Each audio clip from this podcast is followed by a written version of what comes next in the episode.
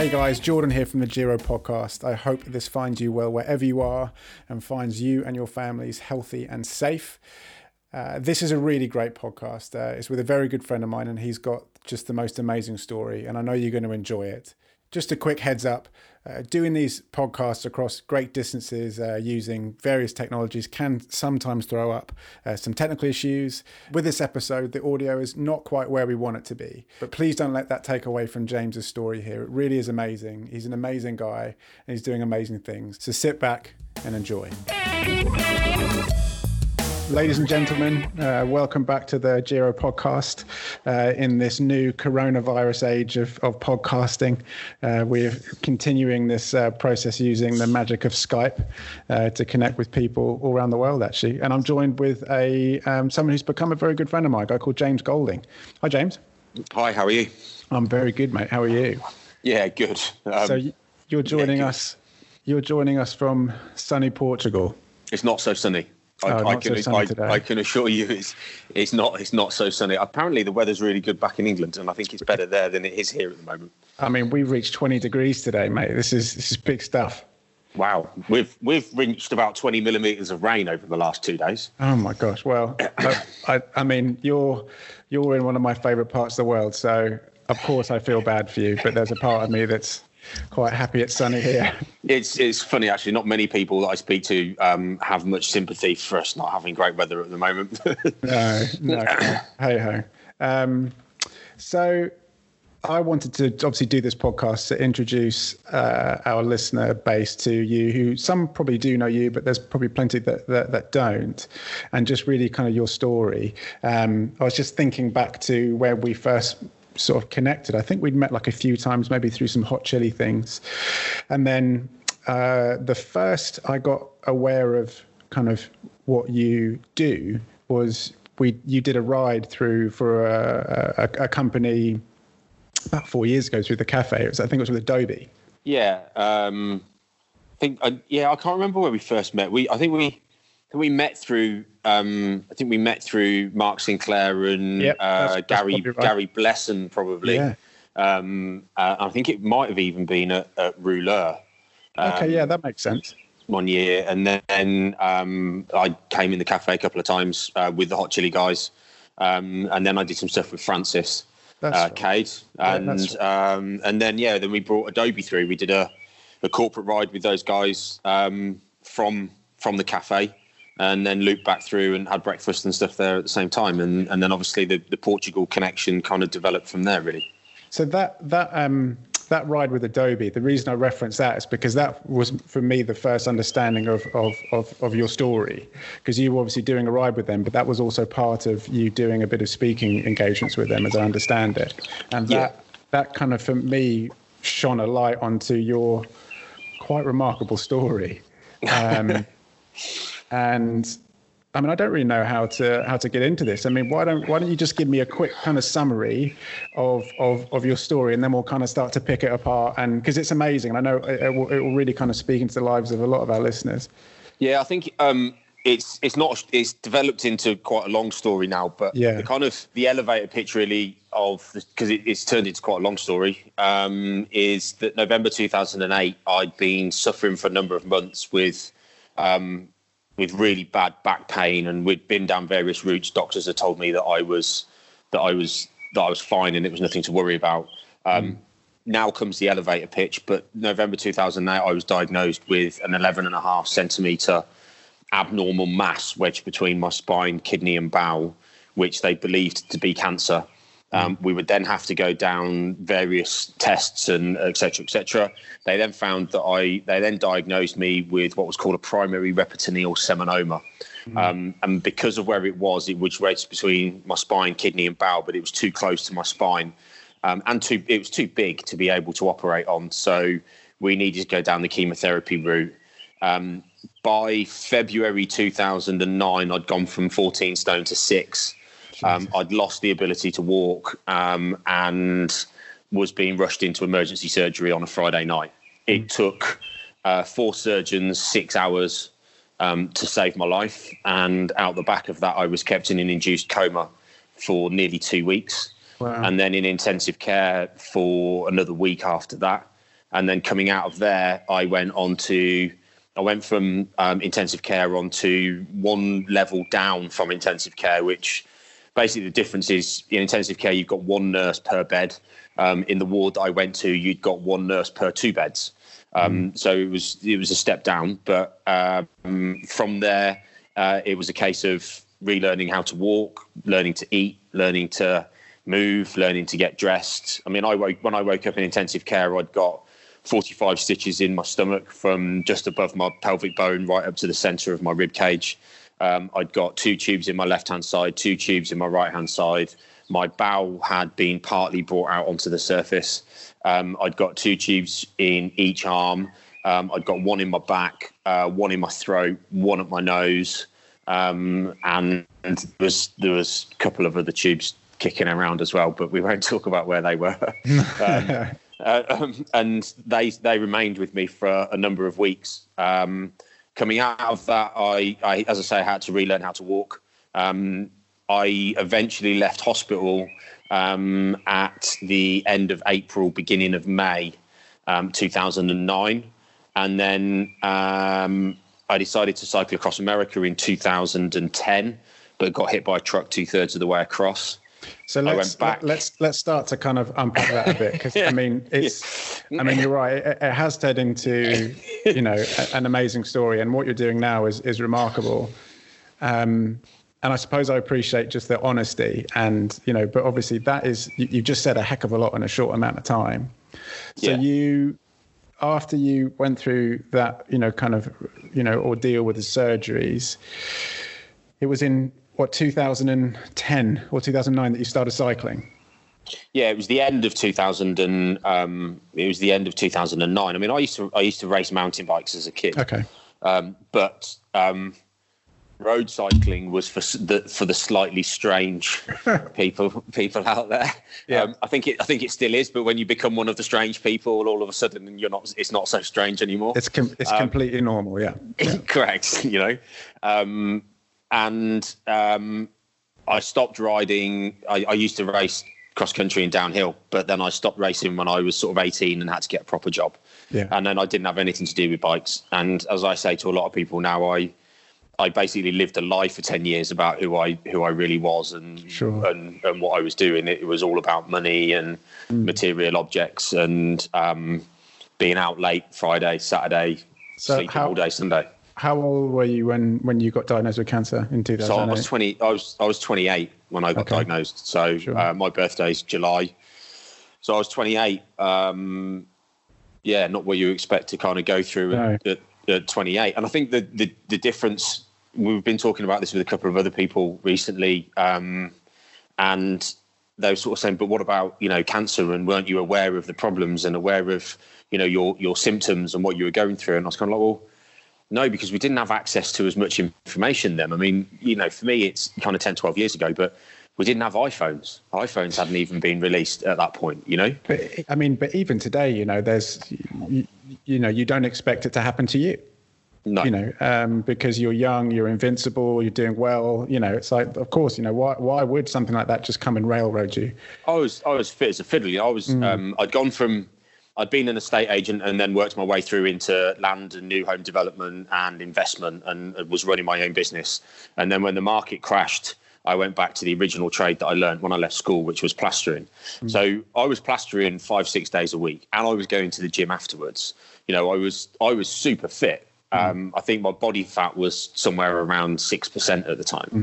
You know, when you, you, you know, plaster comes in twenty-five kilogram bags yeah, and course. you're probably, you're probably getting through somewhere between six to eight bags a day. Um, and then you're mixing that with water and you're putting that on walls as well. You're up and down steps. You're basically doing step aerobics all day, every day with twenty-five kilograms. Yeah. So, you know, you, I wasn't expecting it at all. Um, and it, it really was, it re- it really was a curveball. It really was. So, I mean, obviously a, a huge, a huge ordeal, but thankfully you came out the other side of that. Um, yeah. And then you started cycling again. And then in two thousand ten, you said, right, I'm going to cycle across America. What was the, what was the desire to want to do that? Was it to uh, make a statement? Was it to prove to people? Was it for charity? What was the, what was the story? I think in hindsight, there was probably a little bit of everything you know, mm. that you've mentioned in there really, but for me, it was the fact that I'd come, I'd come out of hospital. I'd relearned how to walk. I was back at home. Um, I'd had my bowel put back together, um, and I'm been told to go back to normal. I'm having this whole massive argument and debate with myself around what normal is now. Mm. Do I go back to work? Am I well enough to go back to work? And what do I go back to doing? Do I go back into property? Do I go back in investment? Do I go back to plastering? Am I fit enough to go back to plastering? You know, there's a, there's a big thing within the cancer world that um, a lot of cancer patients feel abandoned when or if they recover from yeah. cancer, because it, you're under such intense treatment at the time that then all of a sudden it's like, right, well done, off you go, back to normal. What does normal now look like? Yeah. Um, so I was having this whole kind of debate with myself, and I and I remember, and I, I don't mind admitting, I sat there one Sunday morning um, or Sunday afternoon, completely hungover and an absolute mess from the from the night before. I'd been out, I think, like two nights on the bounce. But somebody that I lived with had been talking about certain things that they wanted to do to raise money for for charity, and I just that was kind of that was the start of me starting to think, this isn't right. The, you know, my surgeon gave up his family holiday to be able to look after me. Yes. My nurse worked double shifts because she wanted to make sure that she was there to look after me. For me to go back to normal and to drop back into this old way of life, which in hindsight, I didn't really miss whilst I was in hospital. I didn't mm-hmm. really, you know, none of those people that I was doing that stuff with whilst I was in hospital, uh, before I went into hospital, came to see me whilst I was in hospital. So why am I now going back out and spending all this time with them? Um, And it, it just it started this process of then wanting to find something to do, to give back, to to thank those people that had been there for me. Um, Amazing. And, and I looked at all different challenges. I looked at five days in the Midwest of America. I looked at the Rocky Mountain Challenge. I looked at John O'Groats to Land's End. Um, and it's not it's not being disrespectful to anything that anybody's doing for charity, but for me, they weren't challenges. Yeah. Weighing six stone, being able to lift your own head off the pillow, or not actually be able to even get to the edge of the bed, that's that's a challenge. You know, standing up for the first time and blacking out after ten seconds, that was a challenge. Getting to the point of being able to ride a bike day after day wasn't. Um, but I couldn't ride a road bike at this point. I didn't, I I I was still thinking about getting back into mountain biking at that time. Yeah, sure. Um, but it became apparent that because of the amount of surgery that I'd had, mountain biking was going to be a real big challenge for me. In what um, way?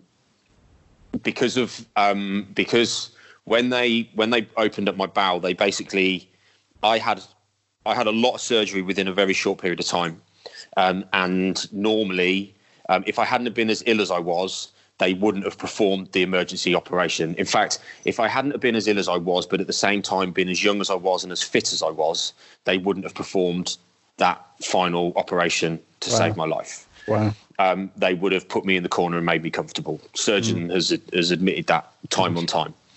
Um, but I'd already had my abdomen opened, I think, a week before um, they did that final op. So they wouldn't have normally done that operation.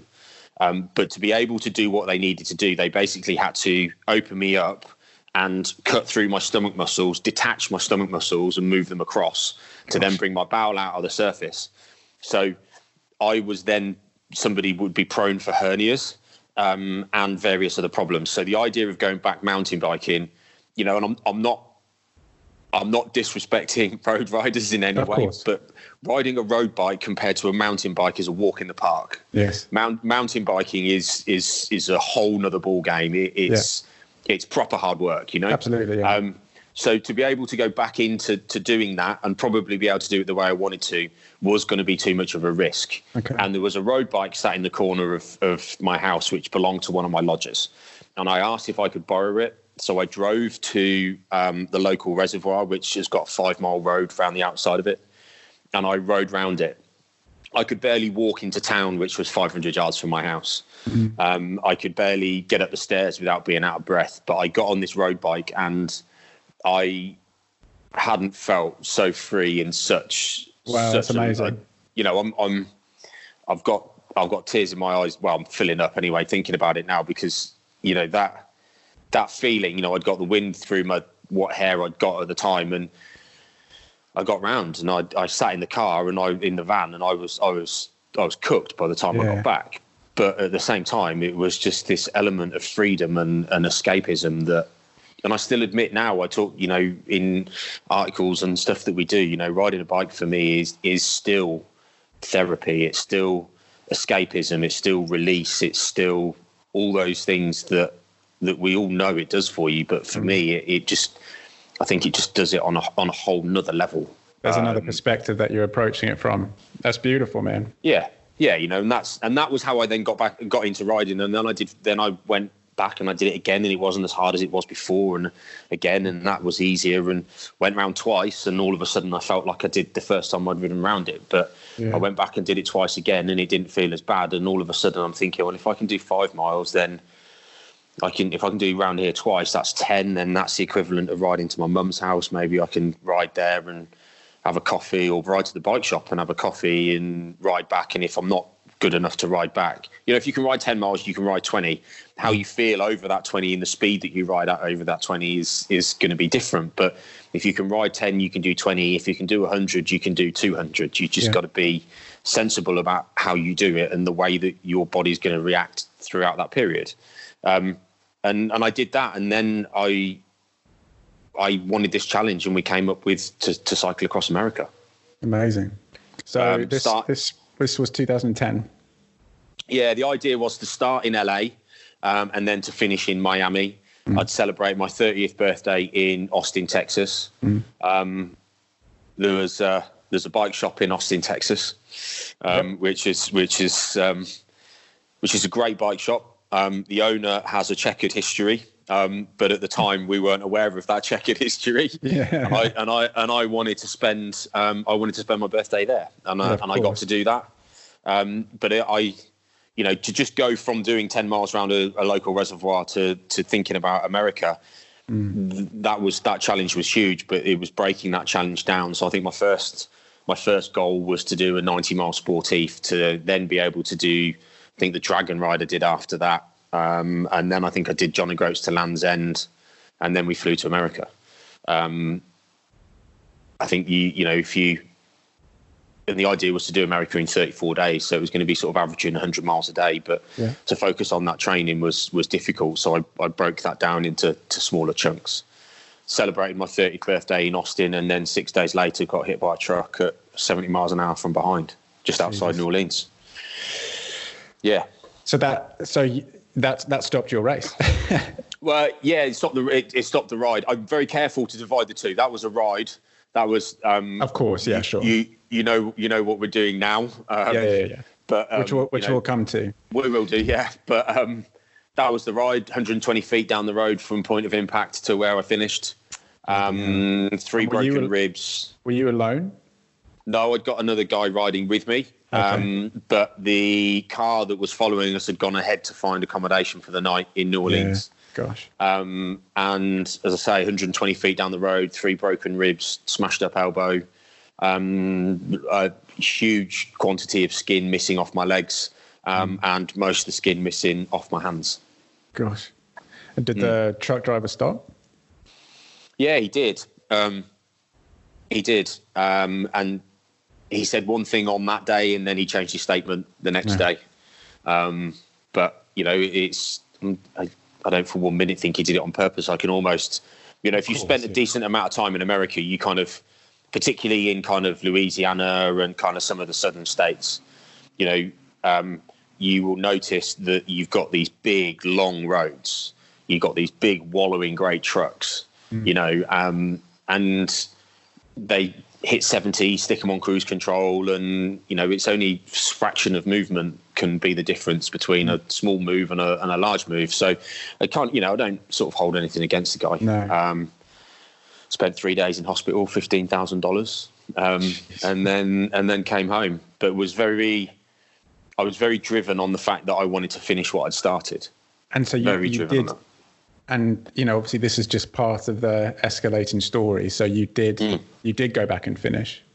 I did. Well, I, I went back and did the whole thing again, because I kind of um, I sat there saying I was going to go back to New Orleans and then ride from New Orleans to to Miami. But I started to um, I started to do a load more stuff with Macmillan, who I was actually raising money for at the time. Um, I wanted to raise one hundred thousand pounds for Macmillan.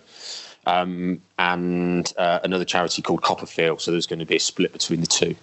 And the idea was that um, originally that I would go back. And then I started to meet all these people through Macmillan. I began to realise that it wasn't just the nurses that had looked after me, but it was this whole host of other people. It was millions of people out there that raise a couple of quid every now and again or go off and do these challenges. And actually I went to, I went to France. I went out to my friend's wedding um, in Mauritius, where I was best man. Um, and then um, I came back from there and I rode to, I rode to the Alps to take part in something called the Alpine, the Alps Challenge. Mm. The Alps Challenge was three days, six Tour de France climbs, starting in Bonneville and finishing at the top of Alpe d'Huez for Macmillan. Um, and I decided that I'd ride to the Alps. So I rode from Calais. We drove through England, got into Calais. Just outside Calais, I jumped on the bike. Wow. And then rode, rode from Calais down to Bonneville.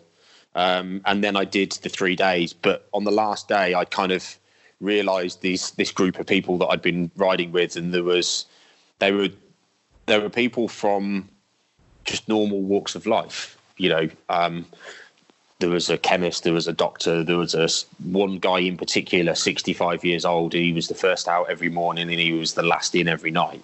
Mm. You know, he would not get in the van for, for toffee.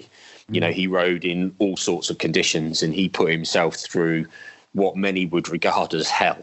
Yeah. Um, and to be able to achieve this goal of raising money for Macmillan, and I realised that actually it wasn't just the nurses that had looked after me. It wasn't just the people that had consulted with my mum and made sure that she had everything that she needed. Mm. It was this whole group of other people. Mm. And for me to just go back to New Orleans and then go from New Orleans to Miami, I still wouldn't have ridden across America. And it just wouldn't have, it wasn't doing any justice to them. It wasn't doing any justice to the people that had already donated to what we were doing.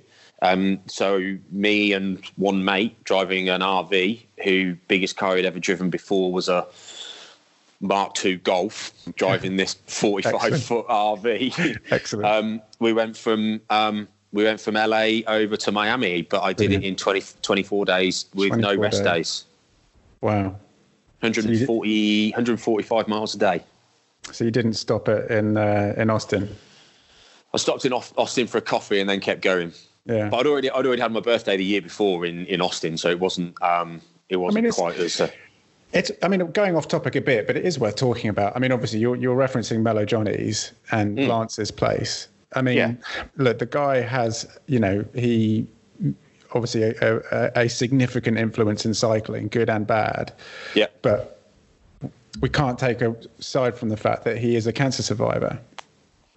I think. I mean, can, um, can you can you can you talk on your feelings on that? I mean, I know this is going off topic, I, I, but it's worth. No, having no, it's, it's it's fine because I, I've been, you know. I've, I've followed the whole thing, and um, it doesn't mean, you know, Brad Brad got pulled over the coals for referring to him as, as an inspiration in his last book, Icons. Yeah, yeah. Um, and you see all this stuff online and the comments on Facebook and Instagram and everything else. But in some respects, and, and trying to trying to choose the wording carefully, but unless you've been laying in a hospital bed, yeah, staring down a very, very dark tunnel, yeah, and there really isn't a very big light at the end of it. Mm. And you've got this guy who goes on to achieve all of these things off the back of where he was. Mm. Until you've been in that position, you're not really in a position to comment on where he comes from and what and what he's been through. Mm. You know, um, I would like, in some respects, you know, in some conversations, I'd like to say I don't like the guy. In other conversations, I'd like to say I love the guy. Um, I some day, some days I'd like to be able to go on and onto onto a show with him. I'd like to be able to ride with him, um, and that's not because of that's not necessarily because of how many Tour de France's he did or didn't win. That's because this guy came back from the brink of yeah. of of nothing, yeah. and. I've been there. Literally nothing. Literally, you yeah. know, I, I've, I, you know, I've been there. Yeah. I've, I've stood on the edge of that cliff and stared mm. over the side of it, and believe mm. me, it's a long way down. Mm. So to to pull yourself back from that, and you know, and when you hear him, kind of, you, you can almost, in some respects, I can almost resonate with some of the things that he would come out with. You know, that you must win at all costs. Mm. And that's what cancer does to you. That's not yeah. what what you do to yourself. That's because you, everybody, you know, and I, I, I constantly talk about the fact I don't see that I've achieved anything that anybody else isn't capable of achieving. Yes. And I don't, you know, we'll, we'll come on to the other bits, but I kind of see where I am now has happened by accident. It wasn't an intention. It wasn't a plan. We didn't lay in, in hospital and come up with this grand master plan of the things we were going to go on and do. But I clawed myself back from where I was, and I got to a certain point and I went again and I said, I'm going to ride across America, and I got hit by a truck, but I said, no, I'm going to ride across America. Mm. And I went back and I did it again. Um, we did another event, which we didn't achieve the goal on. So I took a step back and formed a new team and got a bit more fixated with it and went on and achieved it, you know. And yet again, we're at the point of where I've been working very, very hard on a goal this time, and not any fault of mine or anybody else's, but it's been taken away. Um, and we're taking a step back, and now we're going to go again, you know, and we've all got that in us, but we, yeah. we have this kind of, we live in a very throwaway mentality now. You know, if your phone doesn't work, you get a new one. If your car's not working, you buy a new one. If your relationship's not what you think it should be, well, hey, you know, why work at it? I'll just get a new one. Mm. You know, and we and we do that with pretty much everything. Mm. So, you know, and that I I just I relate to I really do relate to some of the things that that he says. And that's not, you know, I've not got a poster of him in, in my bedroom above the bed no. or anything, but no. I, I I get it. I really do. No, get I mean, it. And, I. I'm, I'm, I mean, I'm glad that we've kind of gone on to, or we, you know, we kind of digressed a little bit, because I think, yeah, I mean, with, you know, cycling or no cycling, his story is uh, one of, yeah, as you say, facing the brink of nothing. And, um, yeah, I think it's something that should, like you, should be, should be shared, you know, more. Um, and that's got nothing to do with cycling or the pro peloton. Uh, that's just humanity. I think, you know, you could, you can argue that cycling probably wouldn't be where it was now if it wasn't for him. Hey, look, I mean, I've I've said it in the past. I mean, one of the reasons why I've got really into cycling as I did fifteen, sixteen plus years ago was because of him. It was because of his book. Yeah, yeah. yeah. And um, yeah, I'm grateful for that. Can't you know, complain. And I think, you, you know, you can you can look back at all sorts of things and and and kind of, you know, why why remove him? I mean, yes, he he cheated.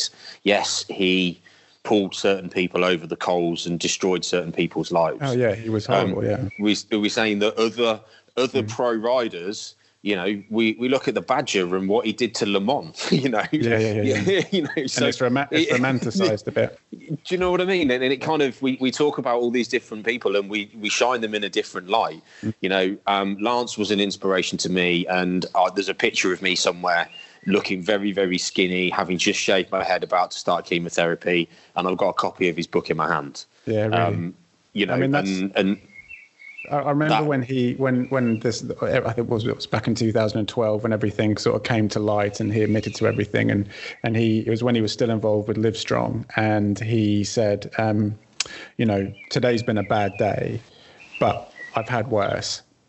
And he wasn't saying that to diminish it. He was saying that because, you know, he's a survivor. He's a cancer survivor. Mm. And, um, you know, that obviously compelled him to do, you know, some amazing things. And yes, okay, other things that were really nasty, which we won't digress on. But as a, you know, like yourself, facing the brink, I think um, it can and should have the power to inspire and influence people. And I think what you're doing and has is exactly that. Um, so getting back to your journey.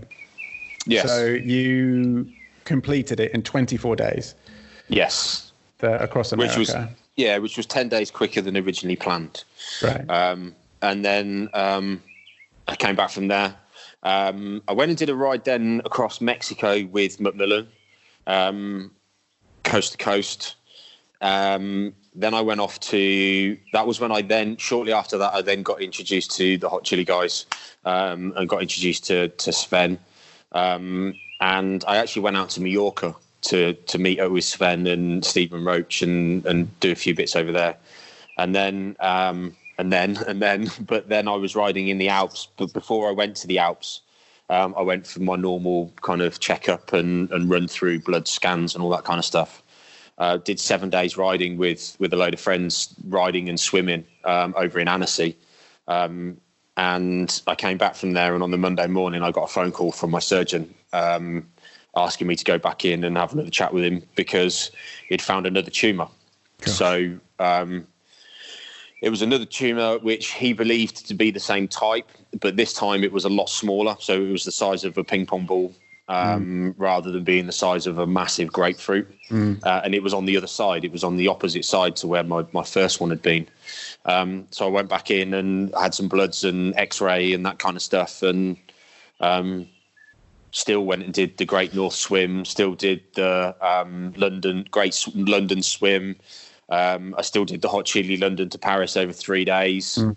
We, we really struggled to find a surgeon that would do the operation.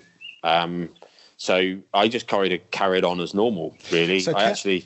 Can you put into words, because you had been through that three years prior, yeah. were you facing it with a more of a sense of hope and optimism or and belief that you would get through it? Or was were you hit back to square one again? No, um, I, it was it was um, I wasn't back at square one again at all. I.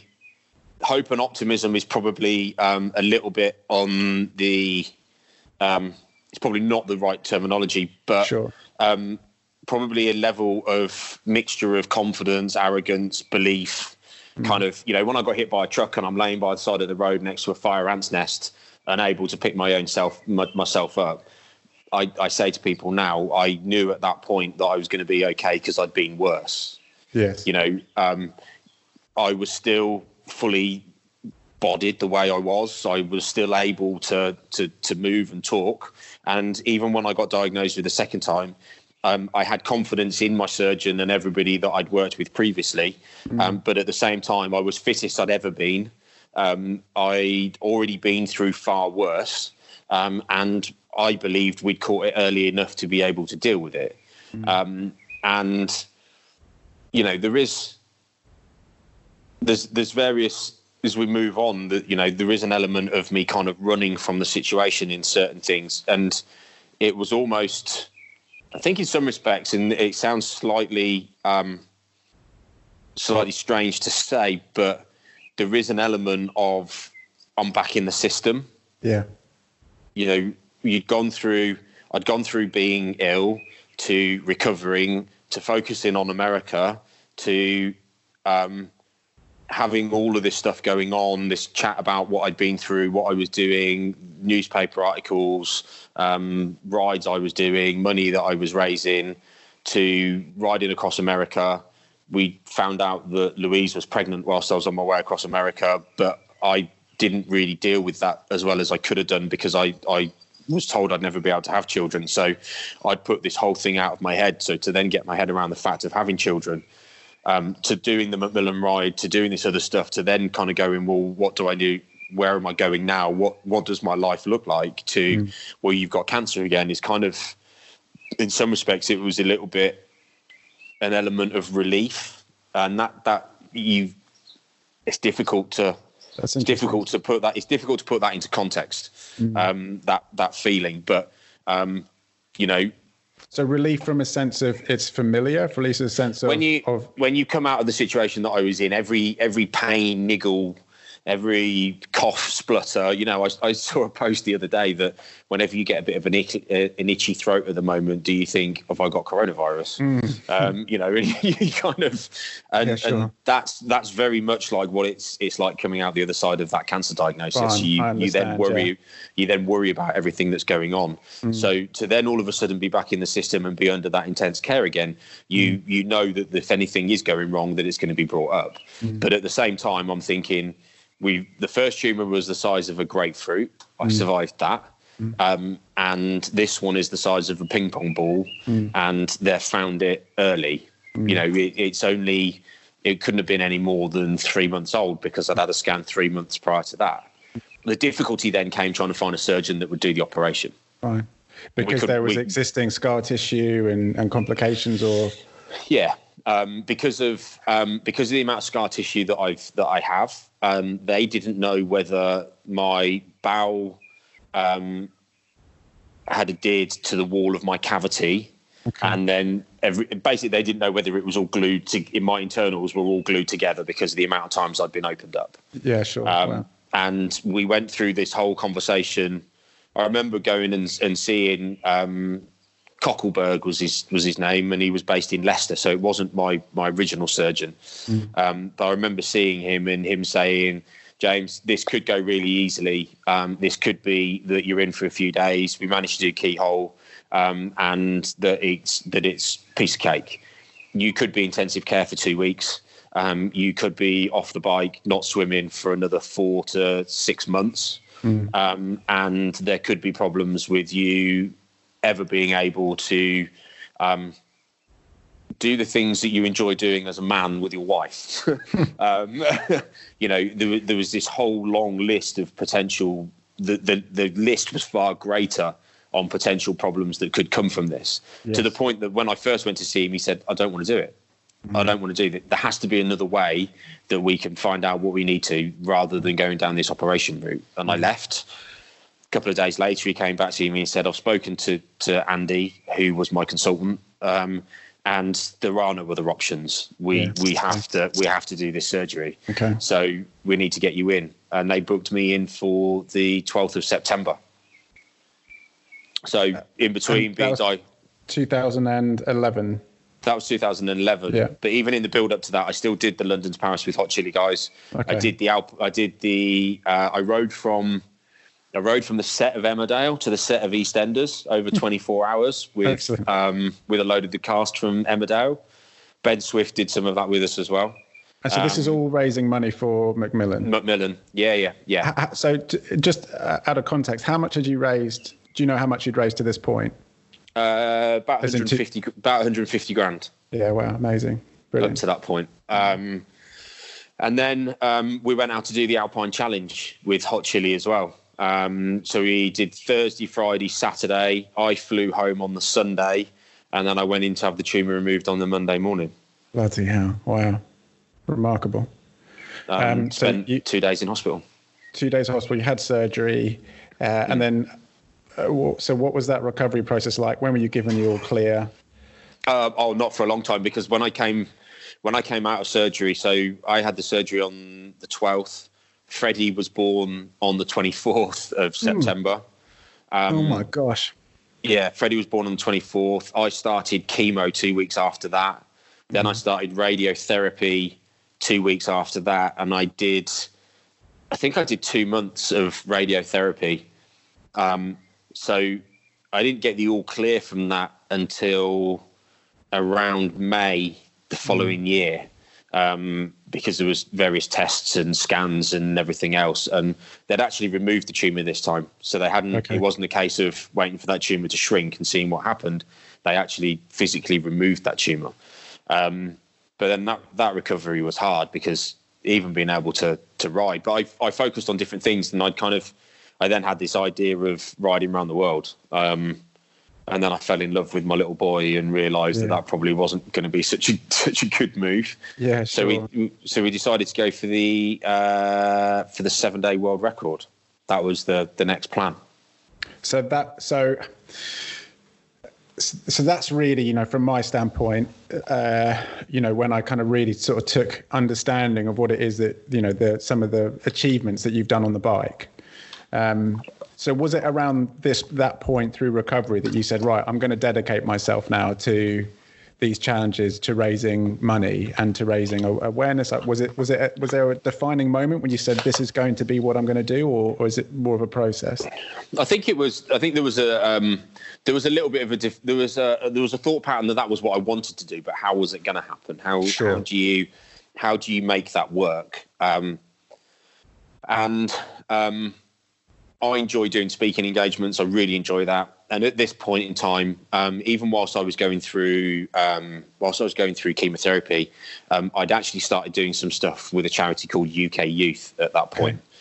Okay. Um, and I was working with U K Youth. I'd actually done some stuff with B and Q. So I'd got B and Q inspired as I, I'm a bit, still a bit twitchy about the word inspirational. Um, but the idea was that I'd, I'd done a couple of speaking sessions at B and Q, and we'd got three hundred fifty people signed up to take part in the London Triathlon, all raising mm. money for um, for U K Youth. Mm. So um, things were starting to develop a little bit in terms of me then starting to branch, not away from Macmillan, but being able to use what I'd learned um, to engage with other people, to encourage them to understand what they're capable of. And as yes. I said earlier on, I, I believe everybody's capable of achieving anything that they want to. Mm. Um, I don't see that I've necessarily achieved anything um, that somebody else couldn't go on to do if they wanted to. Yes. Um, I was put in a situation of where I, I had to fight, and I had to fight hard. And that was, that was what I did. Um, so we, as I say, we, we forget what we've actually achieved to get to where we are today. Um, and I don't mean monetary items. I don't mean physical things. I mean just what we've actually done mm. um, to get to where we are. And kind of sometimes just opening that door makes people kind of go, actually. So we gave people the option to be able to do it either as an individual or to be able to do it as a team of three. The idea really being as a team of three kind of working together um, to be able to achieve this one big common goal. Um, and, and then that I was the London Triathlon. That was the London Triathlon, mm. yeah. Um, and then I did some stuff with... Uh, with Microsoft, I did some stuff with Starbucks. Um, I did some stuff with Macquarie Bank, um, and this was all kind of this. This was all fundraising stuff that I was doing. Some of it was for my charities, um, and some of it was for for their own. Um, and I I set my focus on um, being able to. I enjoyed the speaking. I enjoyed the engaging with people, and we needed to find some way that I. that I could use for recovery personally. I needed something to focus on, and I didn't really know what that was. And the, the seven day world record was something that I was asked to do um, by somebody that was going to sponsor us to go around the world. Um, but they said, look, we think we should probably do the seven day first um, because that really gives us an insight to um, what you're actually capable of and how you'll work and how you'll develop it. And if you can go and do that, then we can look at how we then move on to this. So the seven-day world record. So that is the total amount of miles or kilometers cycled in in twenty-four hours of seven days. Yes. So yeah. if you start at six o'clock on a Monday morning, mm. you have until five fifty-nine mm. the next Monday morning. Gotcha. To be able to achieve that. Um, and so and what this was, was the record? Um, at the time, it was uh, at the time it was about fifteen hundred miles. Okay. Um, It was kind of, it was one of the records that was kind of flying under the radar a little bit, really. Um, but it was around fifteen hundred miles. And the idea was I was going to do it at the end of twenty thirteen. Mm-hmm. Um, but various things happened that we then had to move that to twenty fourteen. Um, we didn't achieve the record. Um, okay. Things I really still wasn't, I really still wasn't mentally in a very good place. Mm-hmm. Um, I'd got various different things going on. I didn't prepare for it quite as well as I should have done. I was probably a bit cocky. Um, I put a crew together very, very quickly. Um, and uh, it was, in some respects, we had quite a long time to organise it, but it was all still quite rushed. Mm-hmm. And that was just because of various other things that had happened of um, still going for scans, still working with these other companies, to originally having people that were helping us plan it through a company that we were involved with to, to then not being involved with that company. Um, and then having to go, right, okay, so we're not going to do it in November. Well, why don't we do it in April? Because that's, that's um, an anniversary to, I think it was three years to the day of me coming out of hospital. Oh, okay. um, was, was the idea. Um, so we, we went and did it, and I achieved, you know, I did eleven hundred miles in, in four days. Mm. Um, but then my, my knee gave up on, yeah. on day four. Okay. Um, and it was actually the crew that stopped the ride. Sure. Um, they, they pulled me off the bike and went, uh-uh, you're not, oh, right. we're not doing, we're not doing this now. This is it. Mm. Game over. Mm. And we, we stopped. Um, and I think that was probably, little did I know, but that was the start of the darkest two years of my life. Okay. That um, was that was that was the start of of a very, very unpleasant and and dark point. Are you happy to go into that a bit? Yeah, yeah. Well, once I, I, mean, I wouldn't say happy, wouldn't say happy, but you know, no. um, it's you know, it's it's part of it. And, I mean, and I know you and I have, have spoken about this, you know, privately, and you know, when we've been riding bikes together. But um, if you're happy to share. Uh, I suppose it's just part of that journey of leading up to what you're what you're doing now. Yeah, I just I, I didn't see it at the time, but I really kind of, looking back at it, I'd kind of really lost.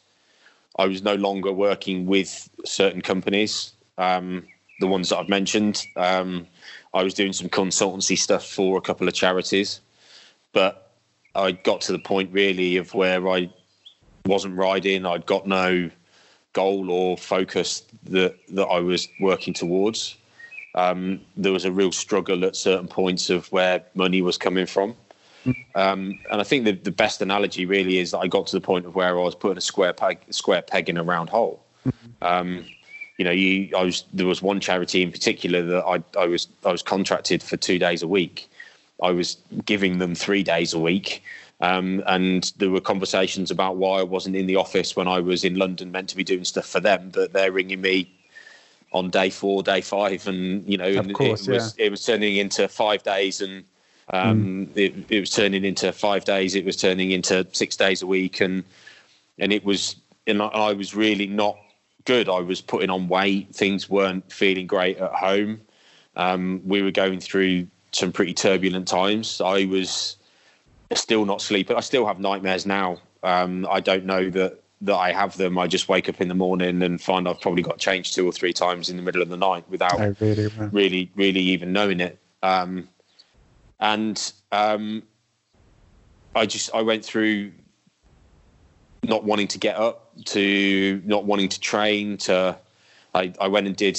I I then in twenty fifteen I then did um, I then did the Haute Route. Mm. So I've done a, I've done a few, but um, I'd done two back in two thousand thirteen. So I'd done the Alps and the Pyrenees, and they invited me back in um, in twenty fifteen to do the Triple Crown. Which, so this was a year um, after your seven days. Yeah. So I'd obviously got, a, I damaged my knee whilst we were doing the seven day, which was why the crew had stopped it. So I, I wasn't really riding at all because we were trying to work through that with the chiropractor. Um, and then Ben, who was head of press at, at, at the, um, at the Haute Route at the time, he, I caught up with him and he said, well, how do you fancy coming back and doing the, the Triple Crown? Mm. In twenty fifteen, and it was going to be around August time, and I was like, yep, I'll do that. Mm. And it was just, it was a no-brainer. It was just like, yeah, fine, whatever. Um but training for that was really hard because of my knee. I wasn't able still wasn't able to train properly. Sure. So we were still going through this whole kind of yo-yoing with the physio of where the problem the problem actually wasn't my knee. My problem was my lower back. Um so we were kind of working through this, and, and again, part of the problem that I have is the is my scar tissue. Mm. So if I if I train and I keep consistent with what I'm doing, I'm fine.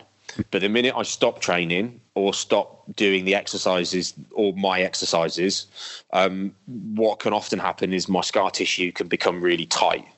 And when that scar tissue kicks off, it pulls me in all sorts of different positions. Mm. So quite often, if I'm not riding and then I start riding, I might as well ride with a full toolkit because I'm moving my saddle every thirty seconds. Yeah, because sure. it just doesn't it just doesn't feel right. You, yeah. you just it just doesn't work. Mm. Um, and this was kind of going on at that time, and then all of a sudden it's January, it's February, it's March, and I'm kind of going, I've got three weeks through.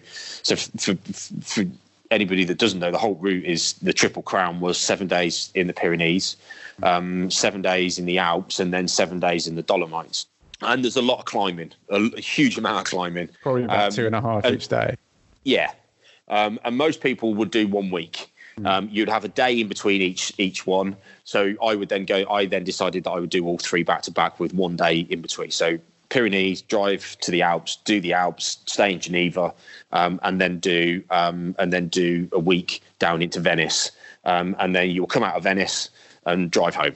And and that was that was the idea. But I, as I say, March still not training, April still not training, May um, I'm starting to pick things up a little bit. But I'm now consulting for um, two charities and a bike yeah. shop, doing some stuff with them around engagement, and I just I was putting a square peg in a round hole. And I came back from the Haute Route, and people would say, "What's hard about the Haute Route?" And I'd say, "Getting home."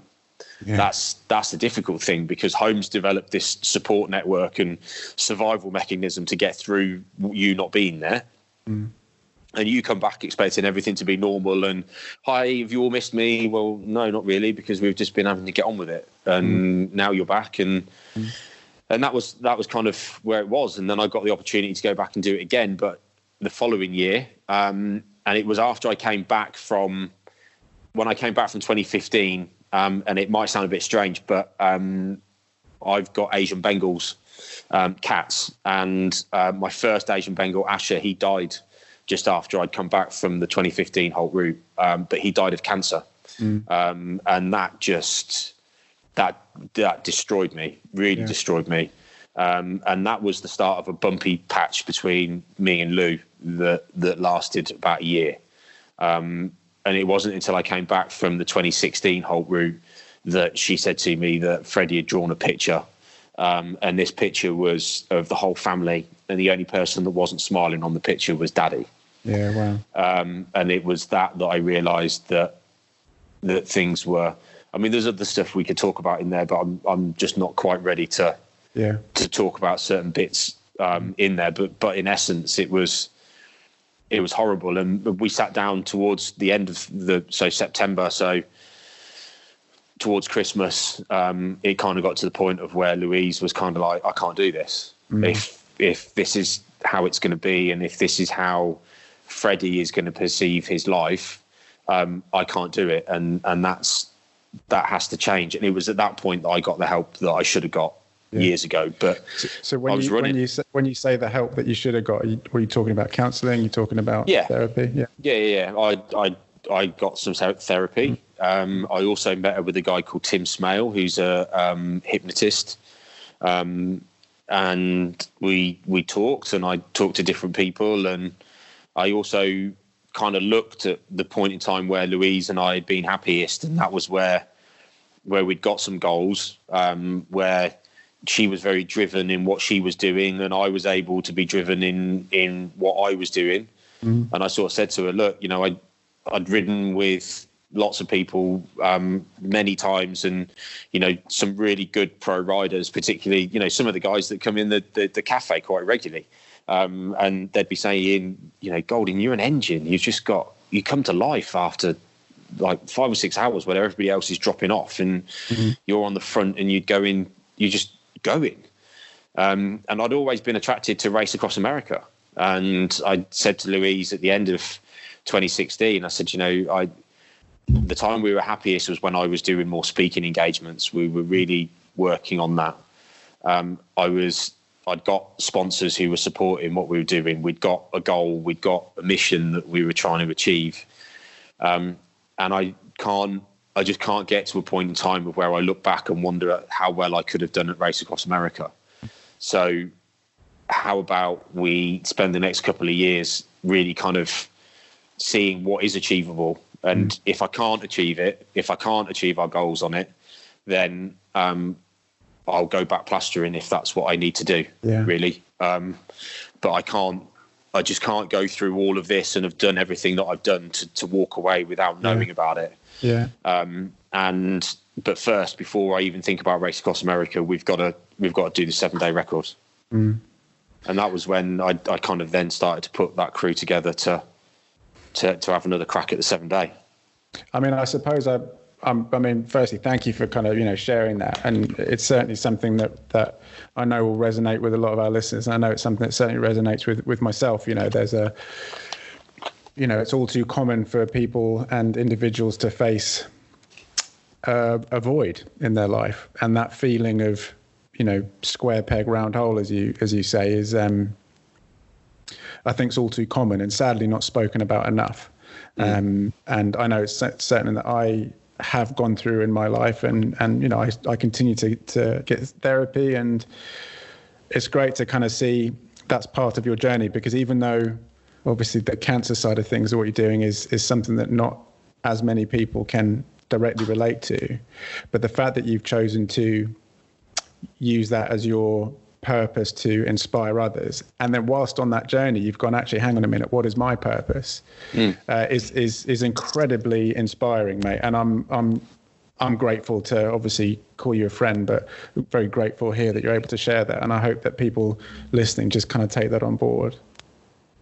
it, it's, you know, um, if if my if I can help other people, then then that's perfect for me. I didn't I didn't set out to, as I say, to be kind of doing some of the things I'm doing. I set out yeah. to create change in other people's lives. Um, I think the I've become the diff, I think one of the differences about now, certainly post twenty sixteen, I'm not angry anymore.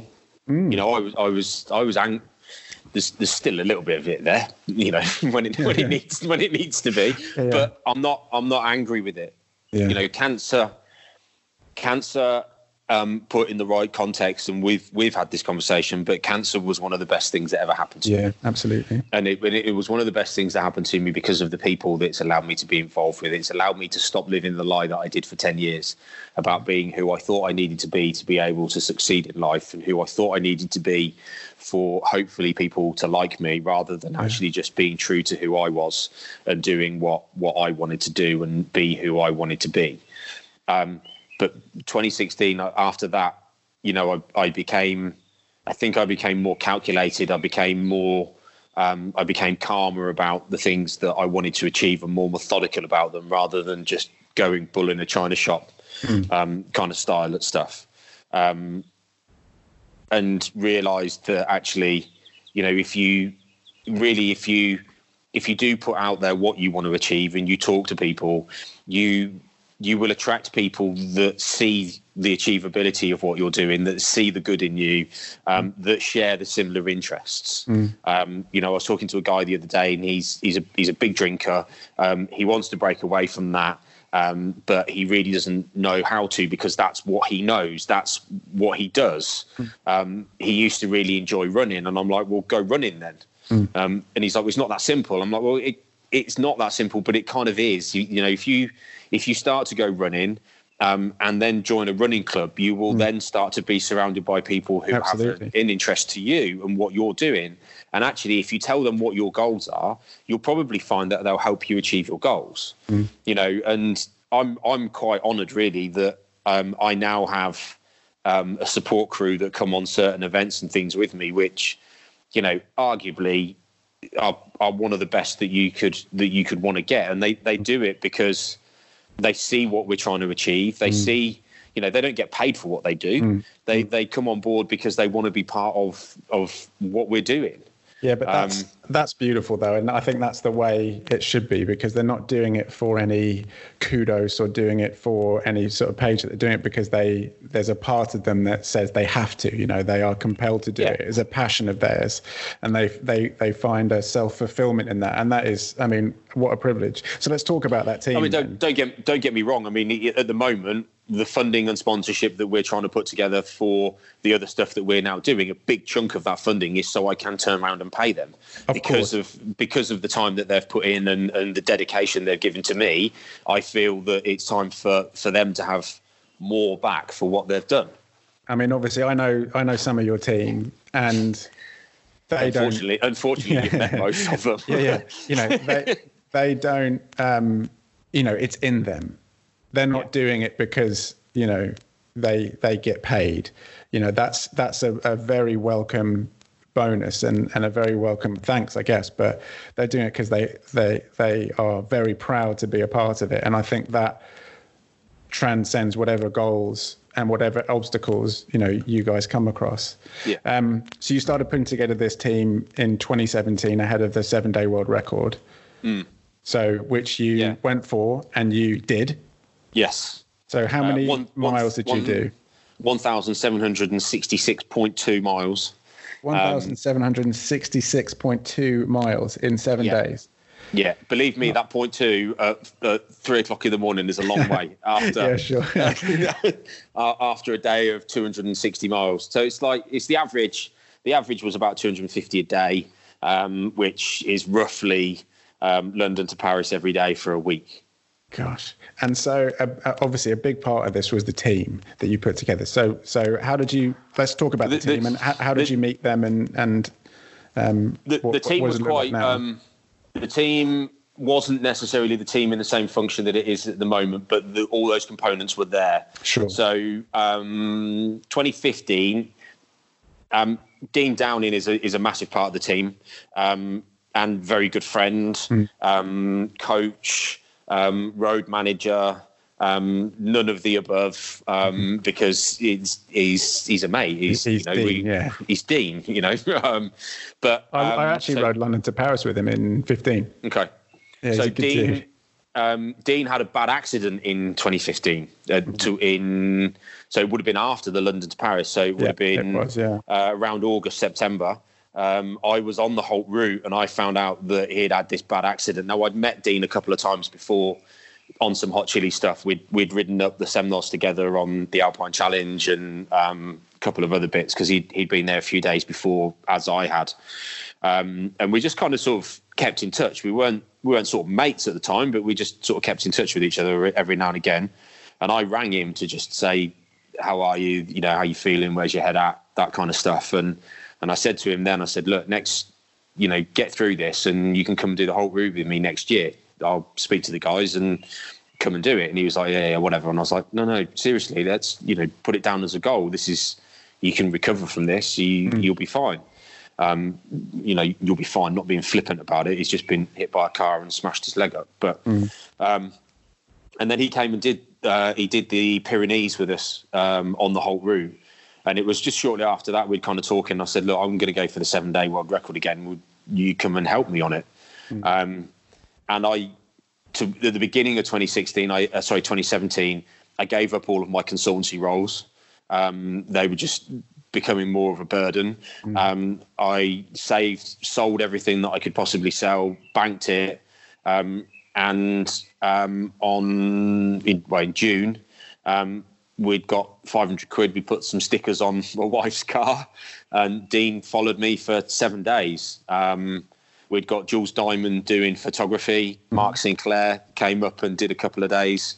Um, Mark Sinclair is um, works over at Calais, but I've known Mark since twenty ten. He's Freddie's mm. godfather. He was best man at my wedding, and I was best man at his last year. Mm. Um, so he came up and, and sat in the car for a few days. Um, we'd got uh, Charlie Ward, who is massage therapist, who I'd, I'd worked with independently for a little while.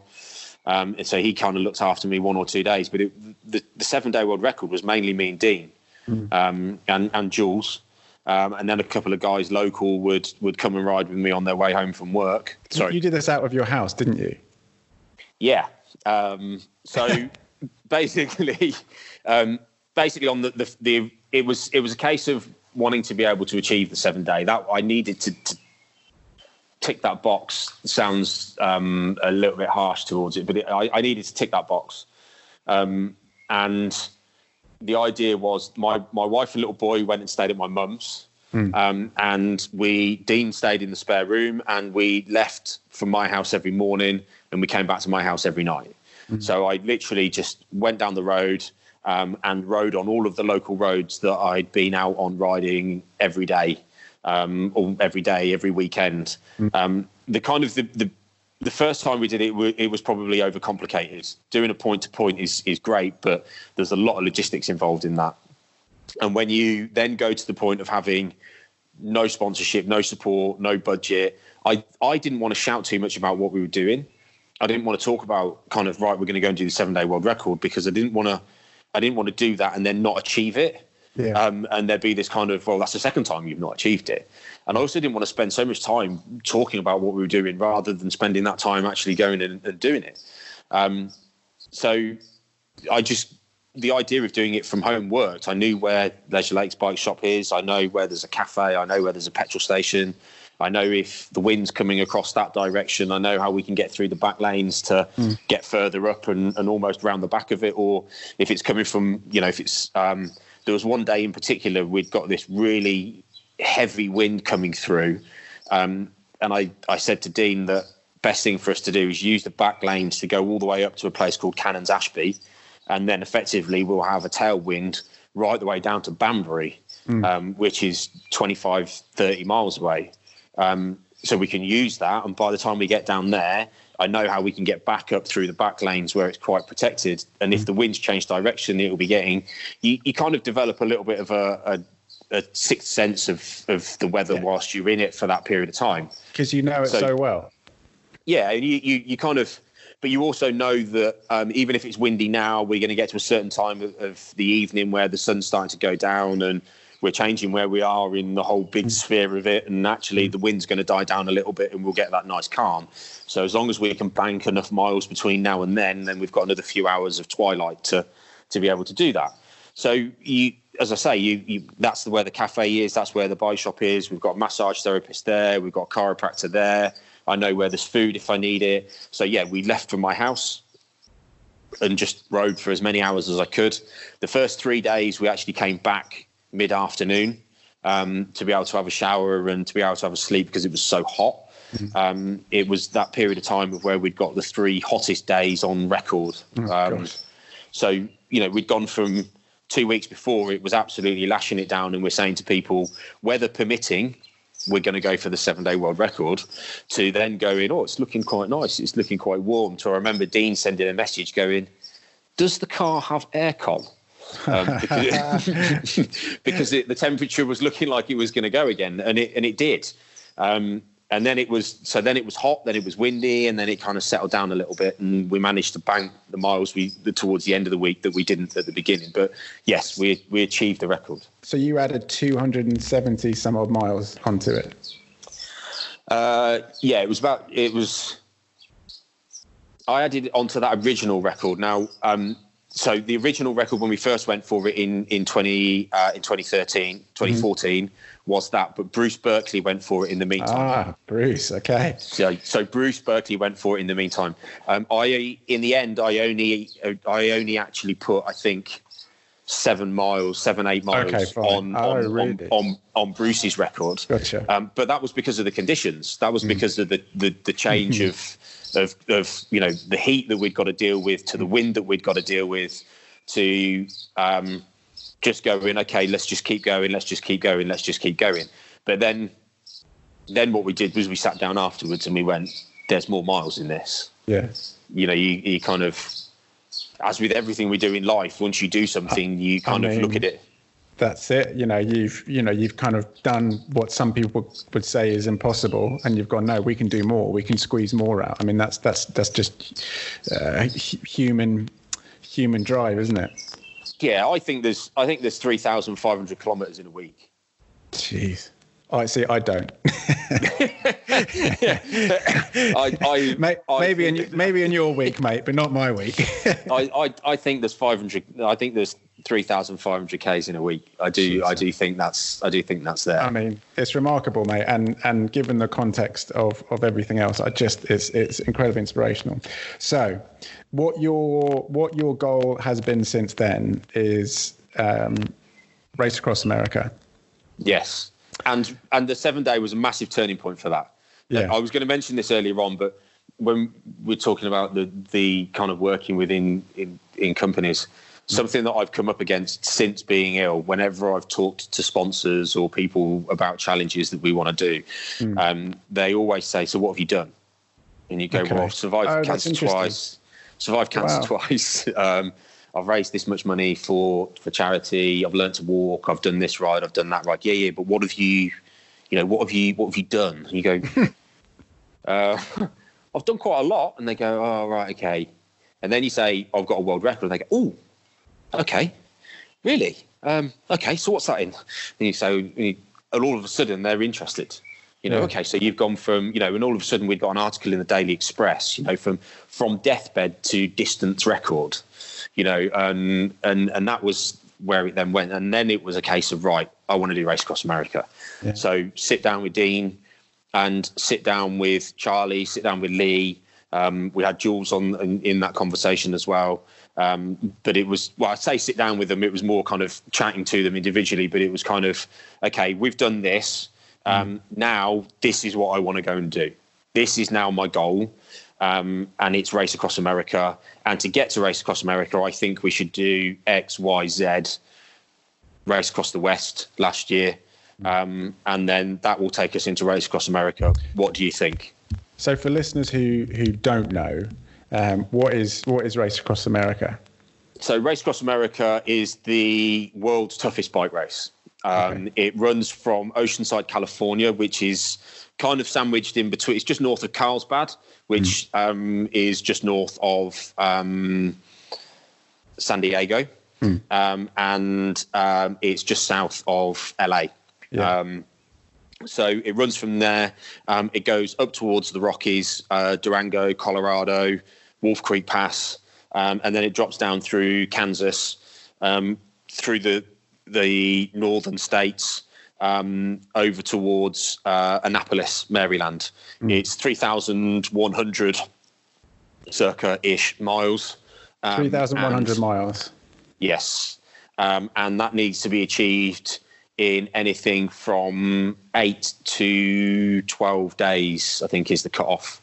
Um, and I want to be able to achieve it in between eight and nine days. So you're going from the bottom left of yep. America through up to the top right. Yes. And you're doing that on a bike in eight days. Eight to nine days. Nine. Yes. Yeah. Um, I want to. I want to. I want to be the first Brit to win it. Which. So that. I mean. So that has been. That has been your goal. Your goal for the last couple of years has been. And, and you've had some amazing sponsors come on board to kind of help you in that goal, is to be the first Briton to win this race, all the while, you know, kind of raising money and awareness for the charities that you're involved in. Yeah, it was never my goal to win Race Across America. Yeah. It wasn't until um, we shared that data from the seven-day world record with certain other people um, within the cycling world that sat there and went, right, so you can ride two hundred sixty miles at eighteen miles an hour with an average heart rate of one hundred five. Okay, so we need to get some funding behind you. We need to get some training programs into you. And you don't just become somebody that could do Race Across America. You now become somebody that could win Race Across America. Wow. Um, and that was kind of like, I always wanted to do RAM, and, and I didn't want to just make the numbers up. I wanted to go and, and give it a really good shot. But yeah, absolutely. To, to then, for then other people to then be talking about the potential of you winning it, um, mm. you kind of go, mm, okay. And I'm still a little bit kind of careful how I want to use that terminology. But at the same time, I really believe that we have to take that approach that we're going there to win it. Yeah. As a team, we have to take that approach. Um, mentally, Um, you know, oh, well, we'll have a go. That's like you've already given up before you get there. Mm. Um, you know, so by taking that opinion that, you know, at the moment I'm not, because they've cancelled the race for this year. Um, yeah. We actually pulled out of the race before they cancelled it yeah. um, for this year with everything that's going on. Um, but when I'm training, my diet is based on winning it. My training is mm. based on winning it. My cruise mentality is based on winning it. Mm. You know, and if we get there and we we've we've done everything that we can with that mentality and we don't win it, then it means that somebody there is better than us. Mm. Um, but that is my my my mantra is, you know, they said I wouldn't walk. I I, I did. They said I mm. wouldn't ride across America in in twenty-five days, twenty-four days. I did. They said I wouldn't raise Um, one hundred thousand pounds for, for Macmillan. Well, we've actually raised over three million for different charities now. Amazing. Just amazing. Um, you know, they said I wouldn't do the seven day world record. I've, I've done all of those. So keep telling me I'm not going to win Race Across America, because it, it just, it's just going to help, you know? So, I mean, we've, we've got a lot of kind of, you know, uh, endurance, you know, cyclists who, who listen to our base. We've interviewed a few on this podcast, and, you know, some would kind of challenge the fact that it's the, it's the, hardest bike race, um and my response to that is I think it is just a different beast, you know, because a, a few of our guys, you know, have kind of done races more solo unsupported, so you know they're covering a huge amount of distance, but they have to find food and, and all of that, which is yeah. unbelievable achievements. Um what you're doing is different. You have a team behind you, and your goal is to, as essentially as fast as possible, get from one side of the country to the other, and your yep. team of however many people is there to aid you in that. And I mean, yep. that is an extraordinary distance to cover in eight days. So how many yep. kilometers or miles is that a day? Um, well, I'll be, it, it varies over the course of it. I mean, you go up to three thousand five hundred meters over Wolf Creek Pass. Mm-hmm. So I'll, I'll be riding for in the region of twenty-two hours a day. Yeah. So Gosh. twenty-two hours a day. Um, and you'll go from, you know, we did Race Across the West last year, which was only nine hundred thirty miles. Mm. Um, and that takes you from Oceanside, and it follows the same three, the same follows the same route as RAM. Mm. And that takes you from twenty-five degrees to thirty degrees to forty degrees at night in the desert, mm-hmm. to um, the Navajo range of forty-five degrees to Arizona of fifty degrees is, is what it hit mm-hmm. um, at one point, to um, being in the mountains wearing every item of clothing you can physically put on your body, yeah. to then going up into Durango um, and being two and a half thousand meters up. You know, there's one climb on it which is four hundred fifty miles long, um, but it's a, it's an average it's an it's an average gradient of um, is, three three percent all the way. That is, you know, absurd. All, all of a sudden, you know, you're kind of like, oh, I don't feel too great, and then you look down and you're like, that's because we were at two thousand five hundred meters and I yeah. haven't seen a hill. Yeah. Um, so and then you, you come off the back of Wolf Creek Pass for Race Across America, and then you're in Kansas.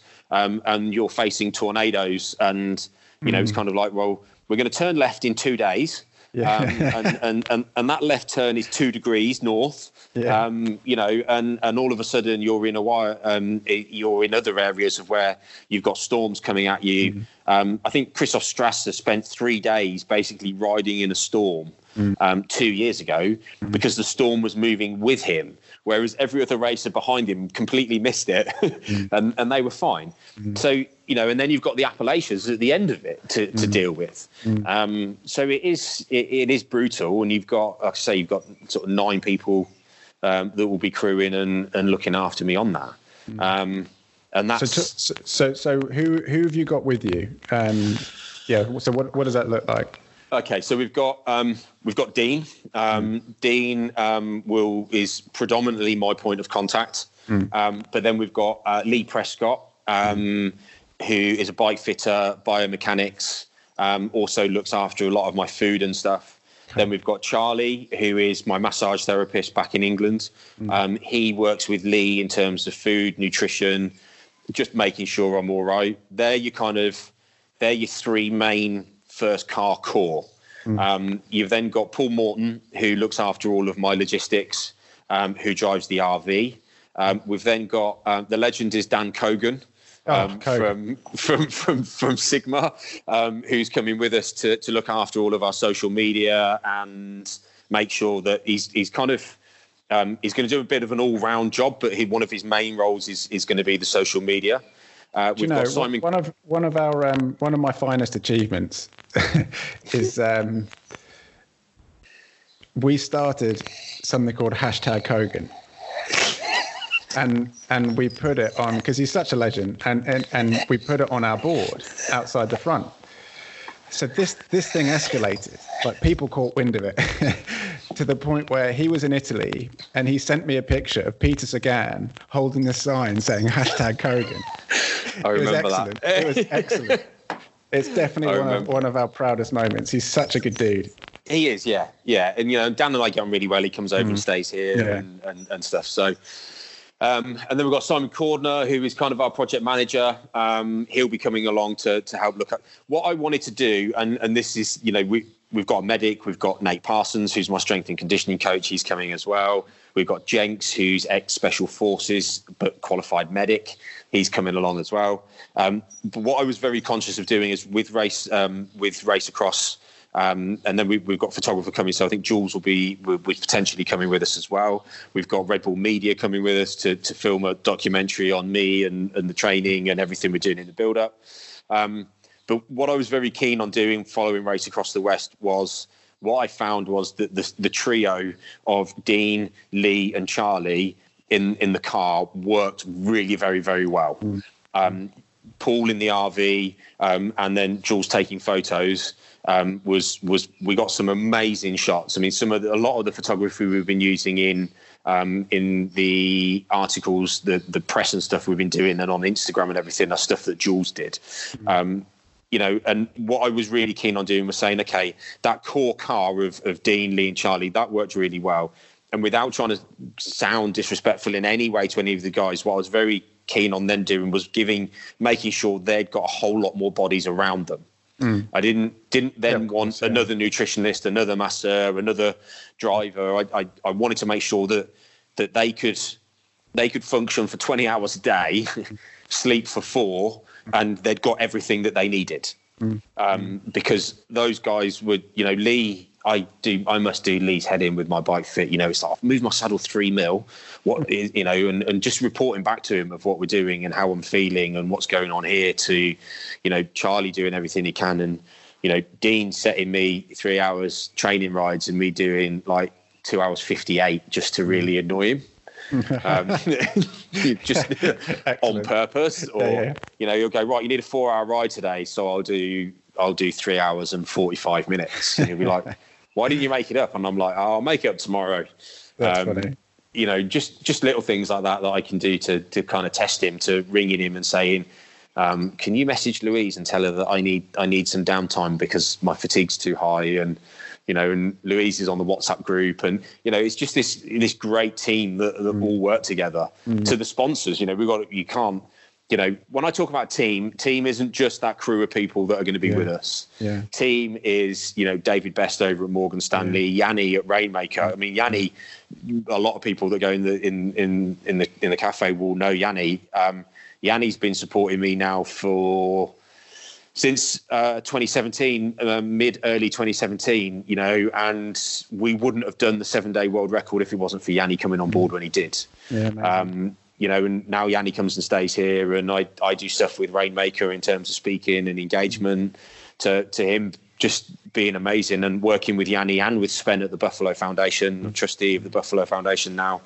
Um, you know, Brew and Dolphin, who have been on board. And the first thing I did before we put out the announcement last week that we weren't going to go and do Race Across America this year, um, was speak to everybody involved. And that was, you know, it's not until you do that you realise there's a hell of a lot of phone calls that you mm. that you're having, and you're having the same conversation to say, look, guys, are you are you on board next year? Are you okay with it? How do you feel if we don't mm. go and do it? Mm. It's, you know, I was kind of getting a bit twitchy about it, but at the same time, um, They're, they're all part of this, so mm. they need to have that input. Um, well, I mean, I think, you know, the people that you've referenced, obviously I, I've met, and uh, it was, you know, we were together in London, what, a few, couple of months ago now, yeah. uh, up at Morgan Stanley, and it's amazing hearing and speaking to David Best about it, because it it's not just... I think in, in the world that we live in, especially around social media, there's so much that is done for the for the gram. You know, there's so much that's done for the kudos. There's so much that's done for this and that. Um, and it just gets really tiring. I know that's something that you and I have spoken about in the past. Yeah, they're yeah. kind of, they're doing, you know, people, well-meaning people, maybe are just doing it for the wrong reasons deep down. Yep. Whereas it's clear, um, you know, and it can feel like a marketing exercise. Whereas it, it it's clear that the people that are supporting you just really believe in you, and then in yeah. turn really believe in what you're doing, and that makes a world of difference to anybody else coming on board. Um you know, like I've spoken with David Best, you know, we were unfortunately going to be hosting a ride in a few weeks from the shop, um, yeah which, you know, obviously it's had to be put on hold, but speaking yeah. to David on the phone, you know, he he is passionate about this. It's not just yeah. a marketing thing that would look good on their, you know, at the next year's A G M. You know, this is it, it, it is a personal belief, yeah. um, and I, I think it's great, man. And a credit to you as a person, but also just, you know, w- your story, but what you're doing is is bigger than just you, and you're very humble in it all, um, which is yeah, just amazing. Thank you. Uh, you know, I, I say I just I I'm here kind of by accident, and I, I'll. Race Across America is is me done, really. Um, yeah. There's there's going to be some changes after that, but yeah, we'll sure. uh, we'll talk about those later. So obviously this year has has been postponed.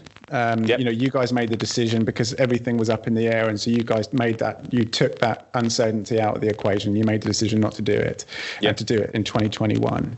Um, you've shared with me a little bit about some of the things you've got planned, but you know, can you?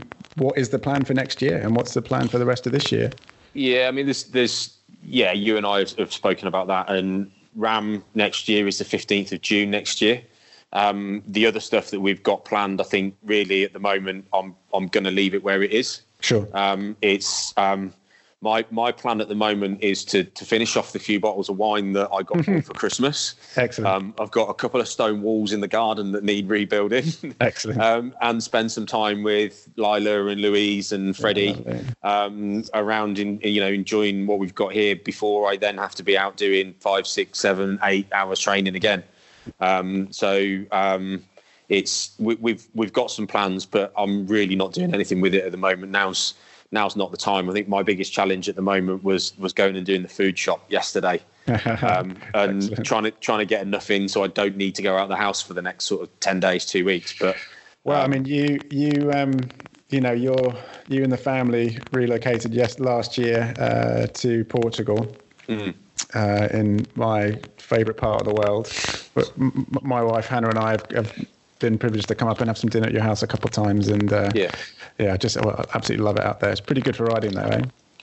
It's great. It's perfect. Mm. I mean, we are we're setting a cycling camp up over here, so mm. um, post RAM twenty twenty-one, um, we'll be taking guests here and um, showing people around the Algarve. That's the I mean, uh, that's the plan. The- The Algarve is without doubt my favourite place, and, and, and I'm sure one day, hopefully not in the too distant future, I'll I'll, I'll look to call that home as well. But, yeah, uh, I'm sure yeah. you will. Um, yeah. I have no doubt that that will um, that will happen in some way, shape, or form. But I just uh, love it out there, and and for anybody who's listening who hasn't been out there riding, go out, take your bike. It's amazing. No, don't take your bike. Just come and hire one of mine. Oh, perfect! Yeah, yeah. I'll take that old retro Cannondale you got behind you. Uh, yes, there's a there's a couple in here. I've got an old uh, M two thousand from yeah, nice. um, which actually my mum used to ride, um, which was a, an old race bike. And then there's actually an old Yeti up on the wall, which has uh, got some original Manitous on it. Um, mm-hmm. Yeah, and then there's just a there's there's quite a few toys. This is kind of my little part of the world. Yeah, this is this it. is my part of our house that nobody else is allowed to touch or decimate with. Stuff, but, you know, the garage. Yeah, but it's you know, a man's garage. A man's garage is his castle, yeah, yeah. isn't it? You Absol- know? Absolutely right. Yeah. Um, well, look, James. Obviously, thank you. I really appreciate your time. Um, I know it's going to really impact and you know, kind of resonate with a lot of people. So, thank you. Um, moving Thanks forward, how can how can people follow what you're doing? Um, how can people support? Um, we're we're on Instagram. Um, Jimmy the Link on Instagram, uh, Facebook, James Golding, one step at a time, um, and James Golding one on Twitter. Um, keep in touch, follow what we're doing, yeah. share what we're doing. Um, just, just be part of it, really. Um, if there's anybody out there that, that wants to become a sponsor and do some speaking and, and stuff like that, then drop us a line and uh, we'll, we'll pick that um, conversation up. We'll link everything below, uh, and yeah, maybe we can put some stuff on our site as well, um, just to kind of help raise awareness of what you're doing and your Thank story. You, mate. Appreciate but it. Thanks, thanks, man. Appreciate it, buddy. Thank you.